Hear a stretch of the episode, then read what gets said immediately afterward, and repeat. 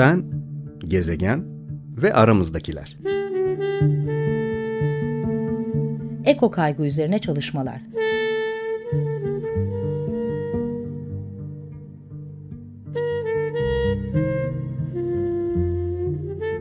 Hazırlayan ve sunan Elif Gül Şahin. Merhabalar. 95.0 Açık Radyo stüdyolarındasınız. Ben Elif. Bu hafta ben gezegen ve aramızdakilerde eko kaygı konuşacağız. Eko kaygı sanıyorum iklim değişikliğinin ruh sağlığına etkileri bağlamında daha bilinen ve daha yaygın olarak kullanılan bir kavram.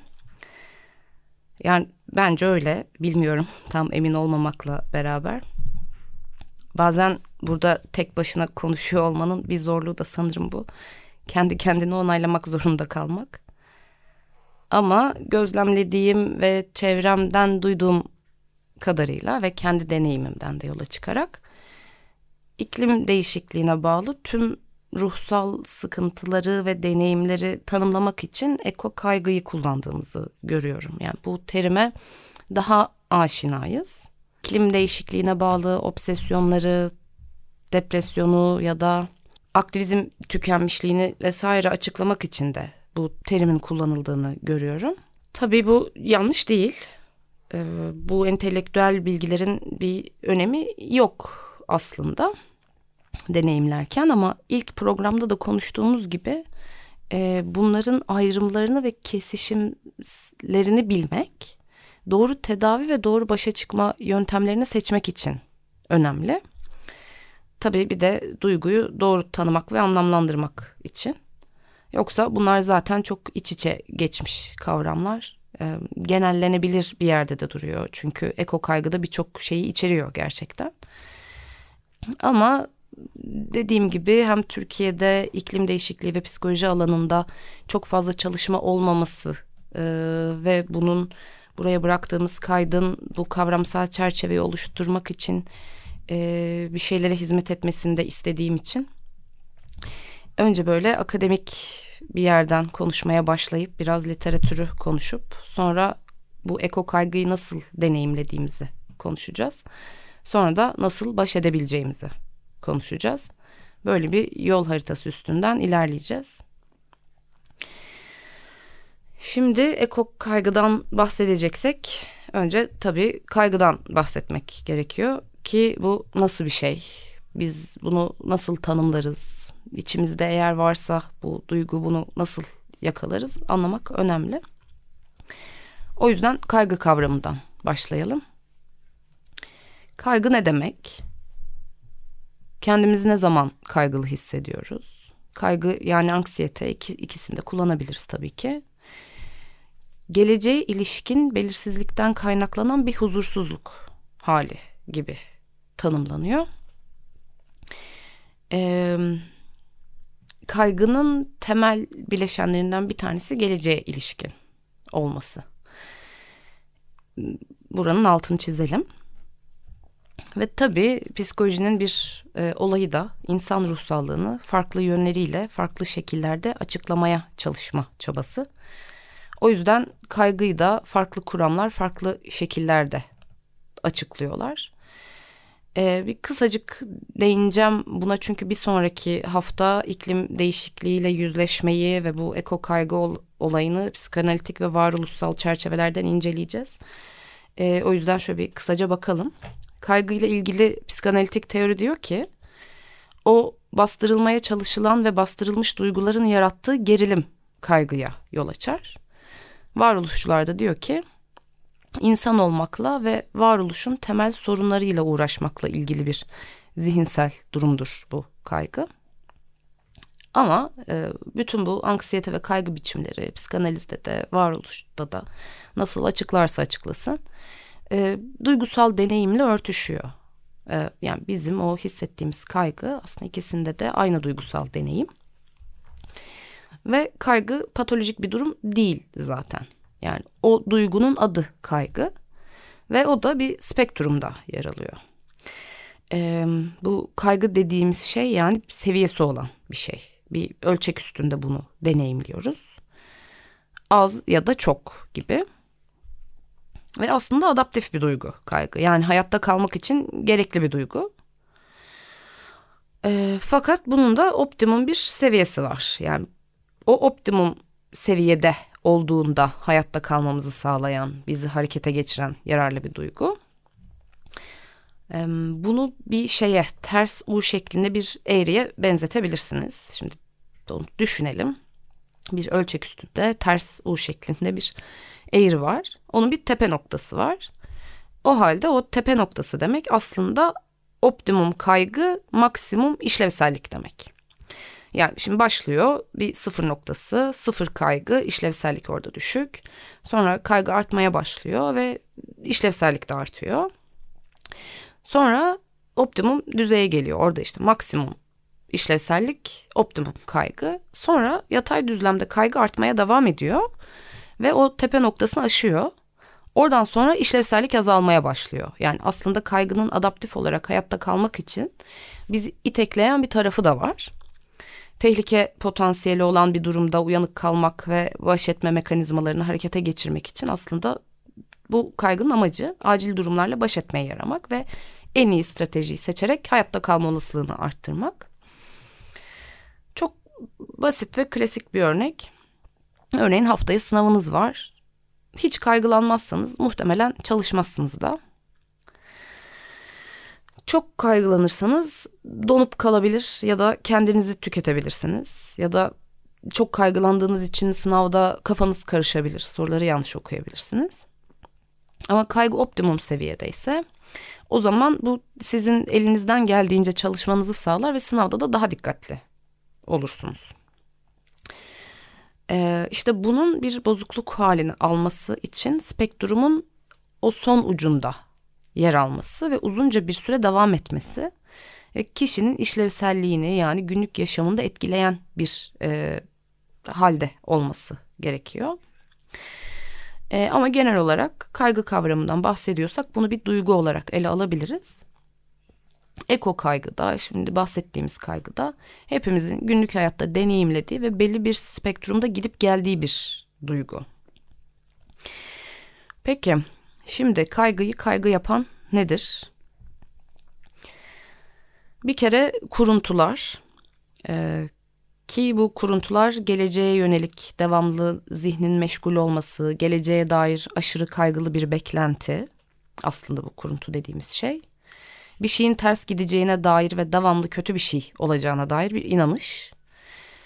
Ee, bu spektrumun bir ucunda yer alıyorsa yani kişi bunu çok fazla yapıyorsa bu şu demek bunu yapmaktan hayatına devam ediyor ve bununla ilgili çok yüksek bir kaygı duyuyor.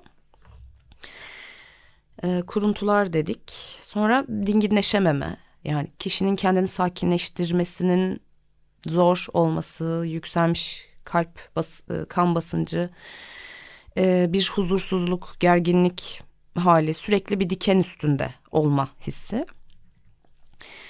E, kolay yorulma ki bu kolay yorulma o tükenmişlik dediğimiz şeye de yol açabilir. E, çünkü beden sürekli bir alarm halinde aslında ve bu yüzden de kolay yoruluyor, tüketiyor kaynaklarını. Ee, ve birçok bilişsel etkisi de var. Odaklanmada güçlük çekme, dikkati toplayamama, unutkanlık, zihnin bomboş olması gibi. Sonra kolay kızmayla ilişkili kaygı. Ee, gergin kaslarla, artmış kalp atışlarıyla ilgili olabilir. Uyumakta güçlük çekmeye sebep olabilir ve kişinin kendi normal hayatını sürdürmesini zorlaştırır işe gitmek, okula gitmek, normal hayat akışının içinde devam edememek gibi. Birazdan bunu eko kaygıya yordayacağız. Kısaca gerginlik, endişeli düşünce ve duygular, artan kan basıncı ve fiziksel değişiklikler, işlevsellikte bozulma ve kaçınma davranışıyla karakterize edilen bir duygu. Ee, kaçınma davranışını da aslında şöyle düşünebiliriz. Bu da önemli bir yerde duruyor eko kaygıyı da düşününce. Ee, sosyal ortam larda kaygısı çok yükselen biri var örneğin. Ee, sosyal ortamlara girdiğinde kaygısı artacağı için kişi o ortamlardan uzak durur. Kaçınma davranışı budur. Ee, o kaygıyı yaratan şeyden kaçınmak. Bu yüzden de yine işlevsellik aslında düşer. Çünkü kişinin gitmesi gereken ortamlara girmemesi ve yapması gereken şeyleri yapmamasıdır bu aslında kaçınma ve bu da kişinin günlük hayatını e, etkiler. Eko kaygıdaki artmış kaygı seviyesi de bazen kaçınmaya sebep olabilir. Yani spektrumun e, bir ucuna doğru gitmek aslında o aşırı düşünme, iklim değişikliği ile ilgili aşırı kaygılanma, artmış eko kaygı bir çeşit felç hali, inkar, görmezden gelmeyle de sonuçlanabilir. Buna dair bulgular var. Yani bazen aslında çok kaygılanmak e, gezegen için olan davranışlarımızın da tersi yönde e, olmasına neden olabiliyor kaçınma davranışıyla. Çünkü insan sistemi rahatlatmak için aksi bir şeye giriyor. Şimdi eko kaygıya gelebiliriz. Ee, ekolojik kaygı da bahsettiğimiz kaygının iklim değişikliği ve çevresel yok oluş bağlamında ortaya çıkması, tezahür etmesi demek. Yani biraz önce kaygı ile ilgili konuştuğumuz belirtilerin neredeyse tamamı eko kaygı içinde geçerli. E, kaygının klasik bileşenleri olan belirsizlik, öngörülemezlik ve kontrol edilemezlik gibi duygulara neden oluyor. Zaten iklim değişikliğinin doğası bu. Belirsiz, öngörülemez ve kontrol edilemez diyelim. Bu eko kaygı dediğimiz şey aslında e, kaygıyla karakteristik bir şekilde bir spektrumda ilerliyor. Optimal düzeydeki eko kaygı kişiyi harekete geçirebiliyorken yoğun olduğunda tükenmişlik, donma ya da günlük hayata devam ettirmekte zorlanmaya sebep olabiliyor. Şunu da söylemek lazım. Çoğu eko kaygı biçimi klinik dışı yani patolojik eko kaygıdan müzdarip insanların sayısı yüzde olarak çok az. Ee, çoğunlukla hepimiz o spektrumun ortalarında bir yerlerdeyiz. Ee, bunun bir spektrumda ilerlediğini özellikle şu yüzden vurguluyorum. Çünkü eğer insanların kaygısını belli bir seviyeye kadar yükseltebilirsek ki bu işte eğitimlerle ya da farkındalık çalışmalarıyla olabilir. E, o zaman sürdürülebilir davranışları da arttırmış oluruz. Yani kaygının e, öyle bir aracı rolü var burada. O yüzden vurguluyorum bunu özellikle. Ee, dediğim gibi patolojik eko kaygıdan müzdarip insanlar aslında sayıca azlar. Ee, daha patolojik olan yani daha şiddetli belirtileri eko kaygının ciddi uykusuzluk, depresyon duyguları, depresif ve umutsuz hissetme, geleceğe yönelik karamsar olma, e, şiddetli bir anksiyete hissetme, iklim değişikliğinin olası sonuçları ve tehdit senaryolarıyla ilgili düşünceler, e, iklim değişikliğiyle ilgili düşüncelerden dolayı uyumakta zorlanma, e, devamlı bununla ilgili bir kuruntu hali içinde olma ve iklim değişikliğiyle ilgili zorlayıcı davranışlar. Bu iklim değişikliğiyle ilgili zorlayıcı davranışlar kısmı yani eko kaygıyı bu şekilde deneyimliyor olmamızın ve şiddetinin artmasının e, bir sebebi hem de bunu obsesyonlarla ilişkisi bağlamında da e, düşünebiliriz. E, bu da önemli bir şey. Çünkü bu da bence son zamanlarda birçok insanın deneyimlediği bir duygu. Yine ama bunu bir çalışmada okumadım. Kendi gözlemlerim ve deneyimlerimden yola çıkarak birkaç yorum yapacağım. E, böyle bir tanı kümesi de yok. Ama e, bu artmış kaygı davranış, e, kaygı duygusu bir kafa karışıklığı ve bir gerilim yaratıyor. Sürdürülebilirlikle ilgili davranış ve düşüncelerde zorlayıcı bir tarafa çekiyor yani nasıl? Şimdi sürdürülebilirlik ve iklim değişikliği bir de piyasa ve sektör haline geldiği için ve e, ekoloji, karbon ayak izi kavramları da daha gündemde ve her yerde çok fazla bilgi var. Ve bu bilgiler bazen birbirleriyle çelişiyorlar da. E, ve insana büyük bir sorumluluk da yükleniyor. Buradaki doğruların ve yapılması gereken davranışların bazen hayata adapte olması e, çok zor. E, hem de bazen bu doğrular zaten birbirleriyle çelişiyorlar ve her zaman doğru bilgiye doğru şekilde de ulaşamıyoruz. Ve bu müthiş bir gerilim yaratıyor. Yani zihin sürekli bu sürdürülebilir davranışları yönetmekle meşgul oluyor. E, bu da insanda bir kitlenme hali ve huzursuzluk olarak görülüyor. Yani şöyle düşünebiliriz. Ben bu karton bardağı alsam ve bu bardağı kullansam şu kadar karbon ayak izi oluştururum. Ama bu da geri dönüştürülebilir bir materyal ama bunun geri dönüşmesi için bunu toplayan araçlar ve geri dönüşüm santrallerinde harcanan enerji mi daha çok olur? Bunu kullandığımda böyle oluyor ama bunu kullandığımda da böyle oluyor. Dişimi fırçalarken bu kadar su harcıyorum ama bardağı koysam. Yani insan sürekli e, zorlayıcı bir şekilde yani obsesif bir şekilde e, bu sürdürülebilir davranışlar üstüne düşünmeye başlıyor ve bu da aslında çok birbiriyle çelişen ve zorlu bir e, durumda olduğu için bu kişiyi kitliyor. Kişi bir noktadan sonra hareket edemez hale geliyor. İnsan zihninin baş edemeyeceği çok fazla değişkeni olan ve kontrol etmesi imkansız bir denkleme giriyor zihin. E, bu durumun biraz daha başka bir e, taraftan doğru ve sağlıklı beslenme üzerine takıntılı düşünmekle ilgili çok benzer bir yerden bir tanısı var. Ortoreksiya diye. Alanlar tamamen farklı ama o düşüncelerin işgal etmesi yönüyle aynı şeyler. Orada kişi hem kalori hesabı yapıyor hem sağlıklı beslenmeye çalışıyor hem belli saat aralıklarında yiyor.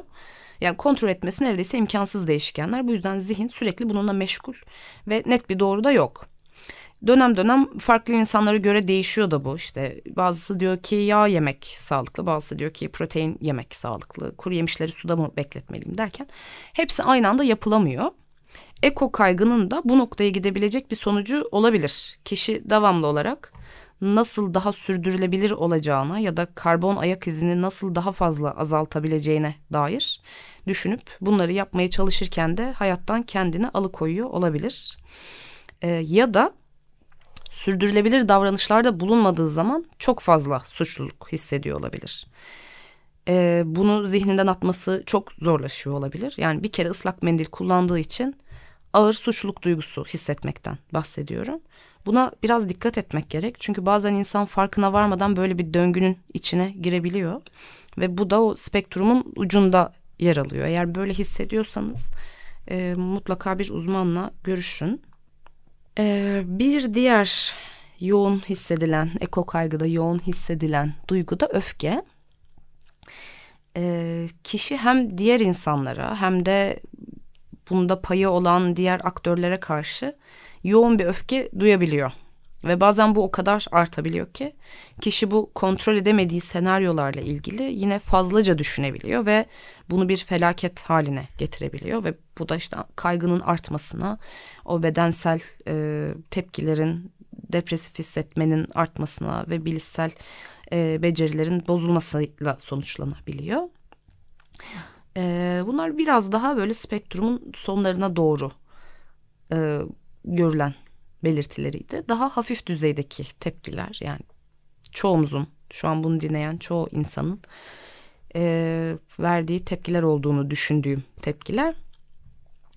Ara sıra uykusuzluk çekme, ara sıra iklim değişikliğine dair duyguların e, zihne gelmesi ve huzursuzluğa sebep olması, e, üzüntü, daha sürdürülebilir davranışları tercih etmek ve bununla ilgili kararlar alırken işlevselliğin bozulmaması e, ve zaman zaman depresif hissetmek e, gibi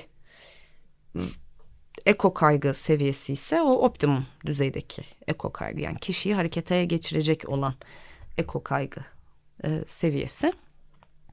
E, ve eko kaygı başka burada belki şunu konuşabiliriz eko kaygı ile ilgili. İklim değişikliğinin doğası gereği e, iklim değişikliği varoluşsal bir tehdit. O yüzden eko kaygı da aslında e, çok temel varoluşsal bir kaygıya, e, yok olma ve ölüm kaygısına değiyor. Bu yüzden de yayılımcı bir kaygı. Yani dünyanın sürekliliği ve zarar görmezliği temel anlayışına yönelik bir tehdit, temel bir varoluşsal güven kaybını doğuruyor ve kişilerin bilgisinin ve güvendiği anlayış sistemlerinin artık doğru olmadığı e, hissiyle beraber tüm duygulara ve kaygılara eşlik eden altta yatan yayılımcı bir kaygıya sebep oluyor. E, yani belli bir zamanda eko kaygıyla eko kaygıyı deneyimliyor olabiliriz.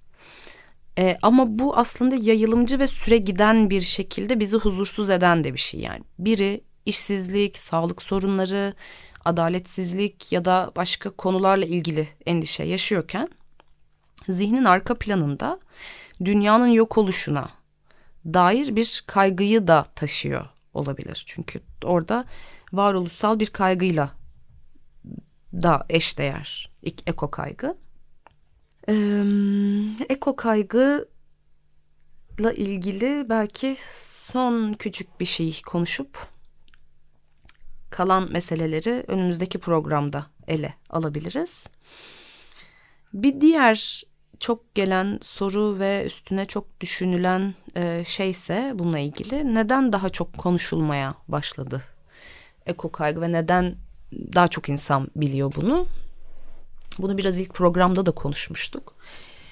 E, 2020'li yıllara kadar iklim değişikliğinin ve küresel ısınmanın medyadaki yansımaları daha çok ölmek üzere olan kutup ayıları ve eriyen buzullar üzerineydi. Ama 2020'li yıllardan sonra küresel ısınmada insanın rolü medyada da görünür hale geldi. Ve insanlar iklim değişikliğinin sonuçlarıyla ve iklim değişikliğindeki sorumluluklarıyla yüzleştiler. Türkiye'de de iklim değişikliğinin sonuçları toplum farkındalığına ulaştı. E, Konda'nın 2020'de yaptığı bir araştırmaya göre Türkiye'de araştırmaya katılanların yüzde yetmişi iklim değişikliği konusunda endişelendiğini, yüzde seksen iki buçuğu da iklim değişikliğine bağlı kuraklık, sıcaklık, e, sel fırtına gibi afetlerin arttığını düşündüğünü belirtmiş. E, iklim değişikliğine dair bu entelektüel bilginin artması, bu kıyamet senaryolarının daha zihinde canlandırılabilir olması ve bunun çok uzak bir gelecekte bir bilim kurgu filminde yaşanabilecek bir şey değil de yarın karşılaşabileceğimiz bir şeyin e, gerçekliğiyle yüzleşmiş olmak. Çünkü absürt, beklenmedik ya da yok artık diyebileceğimiz şeyleri deneyimledik, gördük. Mesela müsilaj. Bir gün uyanacaksınız ve boğaz beyaz sümüksü bir şeyle kaplanmış olacak deselerdi. Yani ne alaka derdik ama yaşadık. Yani burada başka bir gerçekliğe, alternatif bir gerçekliğe de uyanmak var. Yani bazıları için apokaliptik bir tarafı da olabiliyor iklim değişikliğinin zihinsel olarak. Yani artık günümüzdeki bilgiyle zihin böyle senaryolar üretmeye açık hale geldi. Burada hem entelektüel bilgiden hem de deneyimle kazanılan bilgiden bahsediyorum. E, çünkü ilk programda bahsettiğim gibi annem ve bahçemizdeki incir ağacı hikayesine referans vereceğim. Annemin iklim değişikliği ile ilgili çok büyük bir entelektüel bilgisi olmasa da bunu e, zaten net bir şekilde deneyimlediği için aşırı sıcaklıklar, mevsim normallerinin değişmesi, doğadaki döngünün değişmesi, bir takım salgın hastalıklar gibi şeylerle bunu entelektüel olarak bilmesek bile fiziksel olarak deneyimlediğimiz için somatik olarak iklim değişikliği bilgisi bize zaten yükleniyor diyebilirim.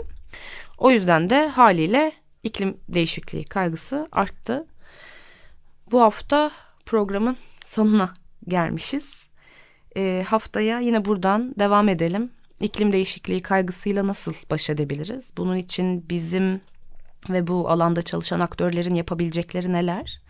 İklim değişikliğin kaygısında yani eko kaygıdaki risk grupları kimler? Kimler bunu daha fazla deneyimliyor? Ee, eko kaygıyla yüzleşmek, iklim değişikliğiyle yüzleşmek ve eko kaygı arasındaki ilişki nasıl? Haftaya bunları konuşacağız.